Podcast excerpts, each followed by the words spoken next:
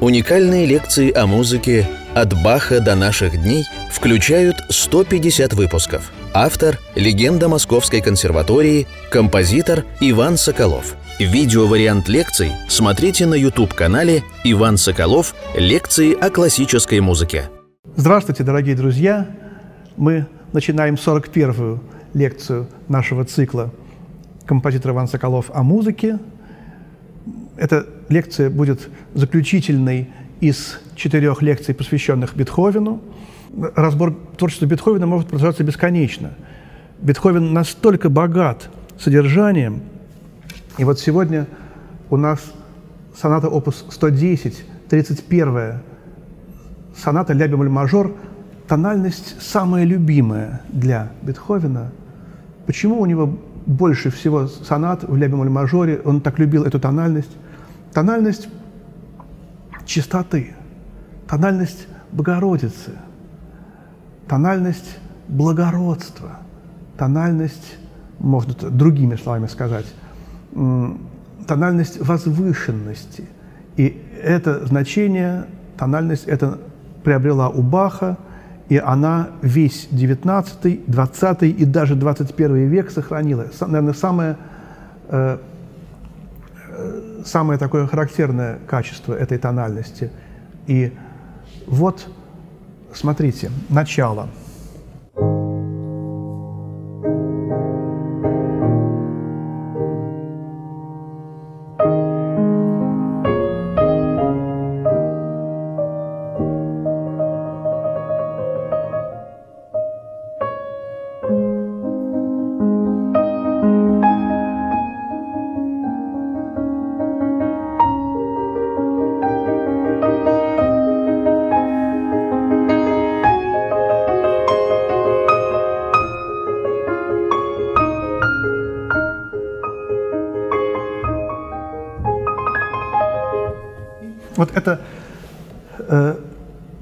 чарующая шубертовская, в буквальном смысле слова шубертовская тема, а Шуберт уже творил в Вене, и уже, возможно, Бетховен знал его музыку, уж, конечно же, точно Шуберт знал эти поздние сонаты, и мы видим, как происходит опять э, переход Бетховена из классика к романтику.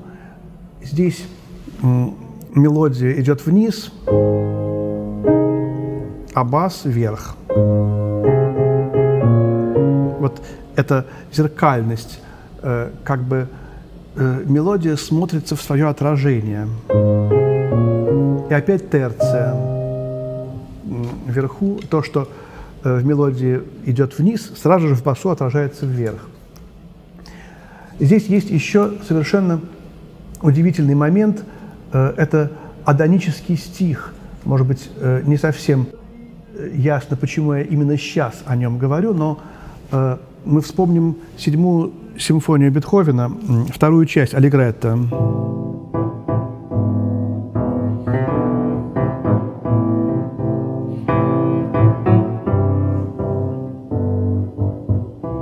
Вот. И этот ритм – четверть, две восьмушки – а потом четверть и одна восьмушка или четверть. Э, этот ритм классический античного стиха. Здесь Бетховен проявляет себя знатоком античности. И он э, использует этот стихотворный ритм в качестве удивительной музыки, которая тоже для Шуберта оказалась, вероятно, самой значительной. Я именно поэтому здесь заговорил об этой симфонии, потому что шубертовская в Бетховене, вот оно где, и в 31-й сонате, и в этом удивительном совершенно аллегретто из седьмой симфонии. Потом Шуберт возьмет этот ритм и будет использовать его и в скитальце, и в ля-мажорной сонате, и в э, экспромте.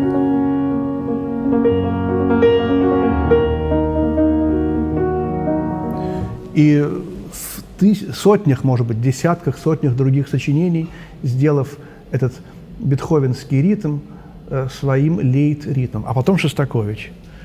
Но, конечно, этот ритм был и у Баха, и у Моцарта, понятно, но у Бетховена он приобретает вот такое вот значение. И Бетховен вообще любил античность. Похоронный марш он ввел в фортепианную сонату, в двенадцатую, вообще ввел фортепианную музыку, в клавирную и даже в симфоническую из оперы, потому что э, в опере «Ахилл» он впервые прозвучал похоронный марш именно в опере.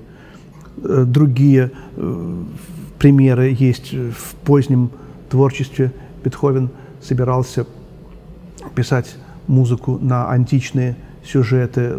Даже вот балет «Творение Прометея», который мы в прошлый раз упоминали, это именно и есть доказательство любви Бетховена к античности. Э, музыканты того времени, да и поэты, когда портрет Гёте писали, то какие-то античные фрагменты изображали на заднем плане. И э, музыканты искали идеал. Идеал был в античности. Идеалы поздние, более поздние распадались, не внушали такого доверия. Вот этот момент очень важный. Потом романтики опять обратятся к Христу, к Богу, к религии. Это не значит, что Бетховен э, отказывается от Христа. Бетховен говорил, э, когда э, занимался своим племянником, «Моя стойкость будет отмечена. Сократ и Иисус были мне здесь образцами». Вот античность и христианство. Здесь у Бетховена смесь, смешение этих двух миров, которые, в общем-то, являются частями одного грандиозного целого, если мы так посмотрим, которое, конечно, в Христе, безусловно. И вот здесь, как ни странно, 31-я соната, э, по-моему, да не только по-моему, является как бы такими клавирными страстями Бетховена. Это удивительный случай. 29-я хаммер-клавир – это земная, величественная, может быть, я бы сказал, такая э, рыцарская соната, соната героическая, соната великанская. Здесь великое в малом. И вот это вот тема шубертовская, которая как бы, может быть, является попыткой дать Бетховенам портрет Христа. Нежная, целомудренная. Э, и опять влияние Шопена, как это было в 30-й сонате.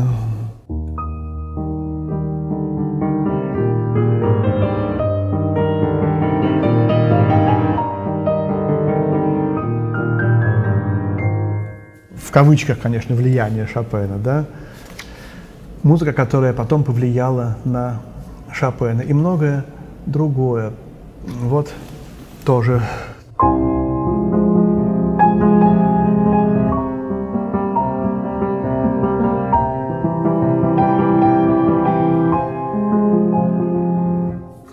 Все гениально в этой части, просто даже не знаешь, на чем остановиться.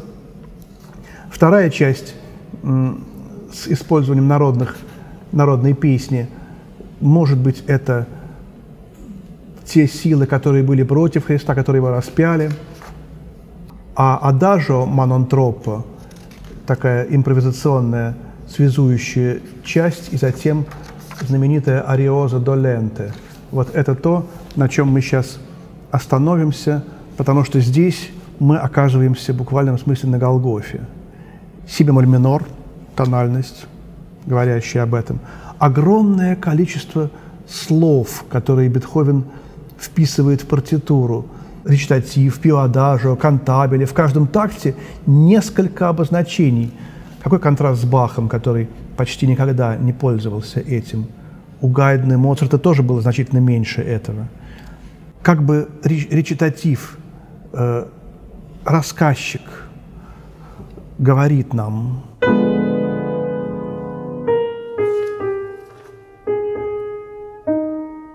Это интонация, которая постоянно встречается у Баха в страстях. Такое даже чувство, что Бетховен знал страсти по Иоанну. И дальше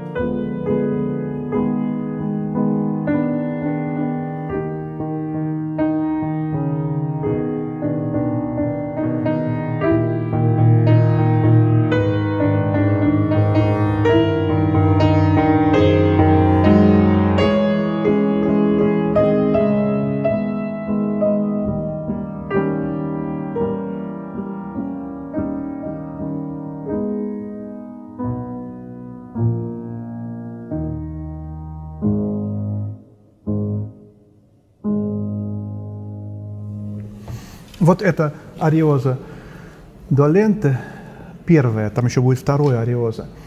Здесь мы можем понять, чем эта музыка похожа на Баха и чем она от него отличается. Похоже, это интонации.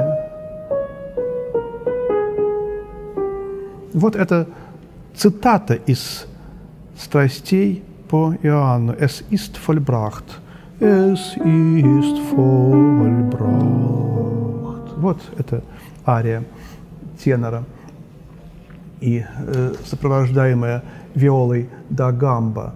И здесь, кстати, эта тема проходит у Бетховена еще в разработке третьей виолончельной сонаты. Как ни странно, где, когда, почему возникает неподготовленная и исчезает. Для меня это загадка, которая говорит о том, что Бетховен – все творчество Бетховена представляет собой одно грандиозное сочинение. Вот это тоже качество, которое потом в XIX веке будет волновать очень людей.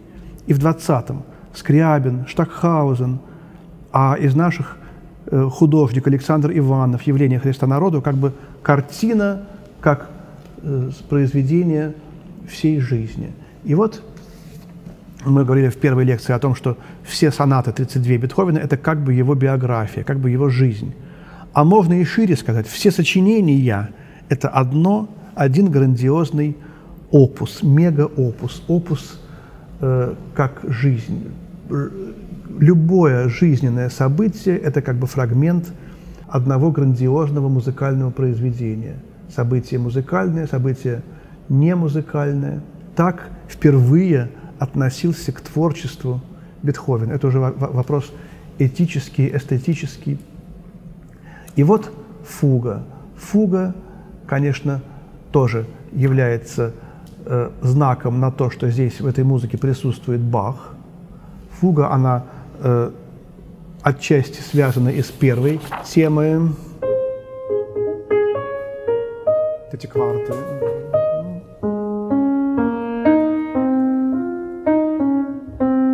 Такая тема доходит до своей кульминации, и мы слышим второй раз эту великую музыку Ариоза Долента, но она звучит э, на полтона ниже, как бы немножко надломленно. И вот этот соль минор, а эта тональность уже страстей по Иоанну. Это еще одна догадка о том, что, еще одно доказательство о том, что Бетховен знал эту музыку. И Нейгаус Генрих Густавович пишет о том, что как будто бы человек, э, который поет эту мелодию, в первый раз он был страдающим, но он был здоровым. Он просто невероятно чувствовал страдания. Здесь он надломлен физически, психически, как будто он задыхается, как будто он сейчас умрет. И вот это вот изображение больного. Помните тоже Гёте? Классическое – это здоровое, романтическое – это больное. В музыку входит образ болезни, образ трагедии, образ надломленности. И это именно происходит с Бетховеном.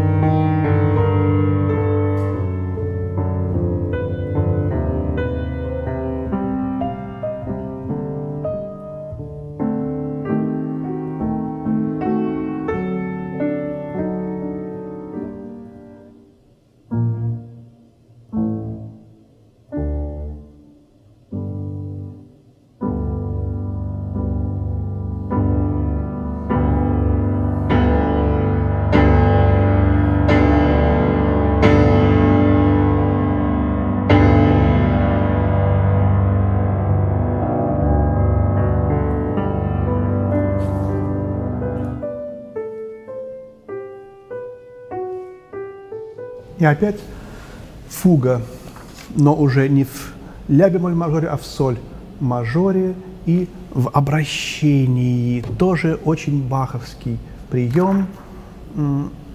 Вот здесь было и соли део глория, это кварта. Сама тема, она построена тоже на этой мотиве. И торжествующее завершение.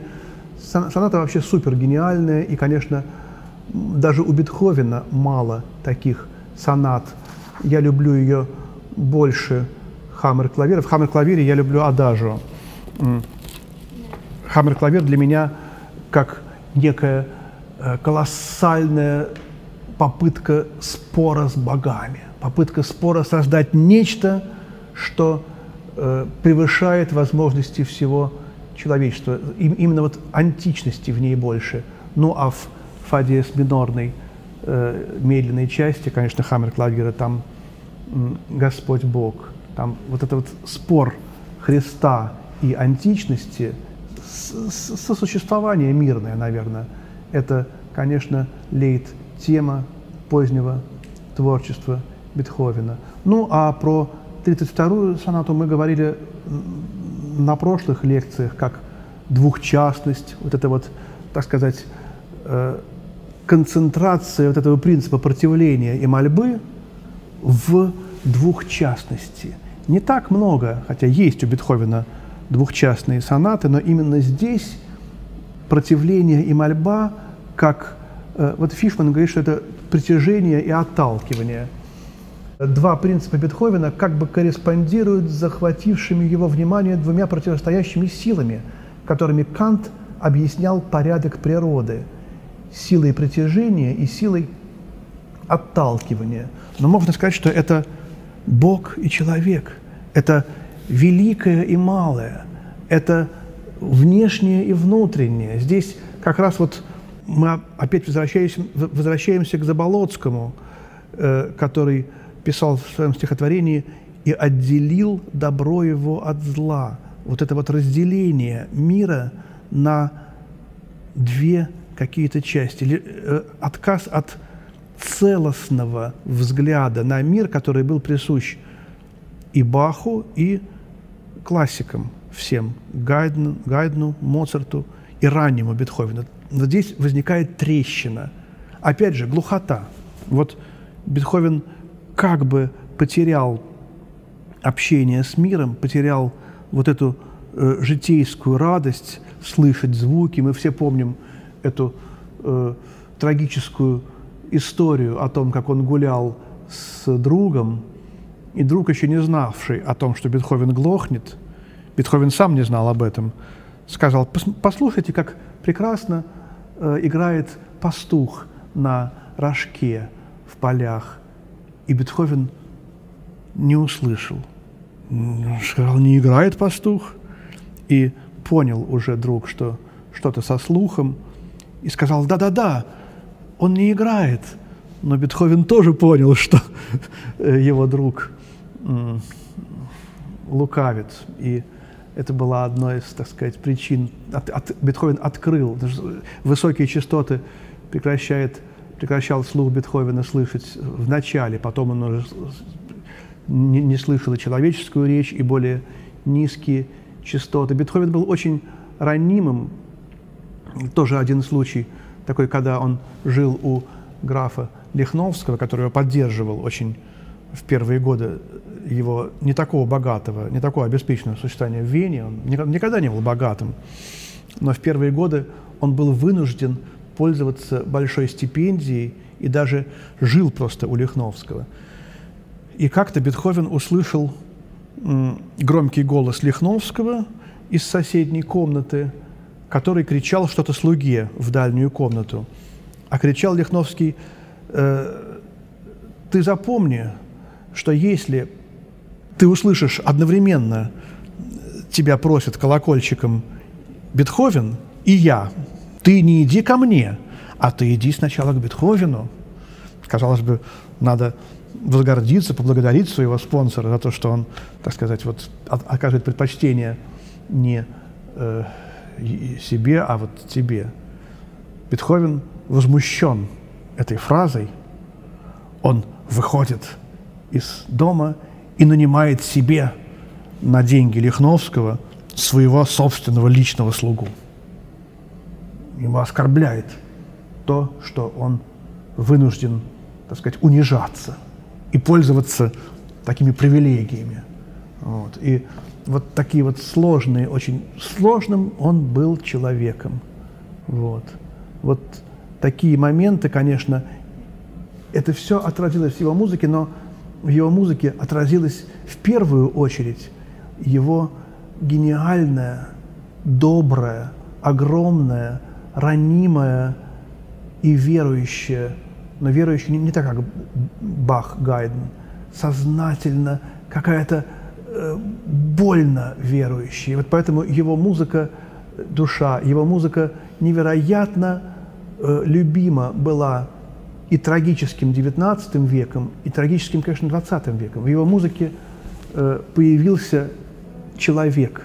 Человек в музыке Бетховена встал впервые в свою в полный рост, и Бетховен показал нам человека. Он сказал, что музыка способна передать все тонкости человеческой психики. Он показал, на что способна музыка, и сделал музыку э, таким же искусством, как живопись, как поэзия, как литература. И, конечно, после Бетховена возникает любовь композиторов к песне. Композиторы любят поэзию, уже у Шуберта 600 с лишним песен, у Бетховена всего около 100. Но это уже следующая лекция. Шуберт, романтизм. И на этом мы заканчиваем наш обзор, краткий, кратчайший обзор музыки Бетховена. Это была 41-я лекция цикла композитор Иван Соколов о музыке. Мы прощаемся с вами, дорогие друзья. Всего доброго, до следующей лекции.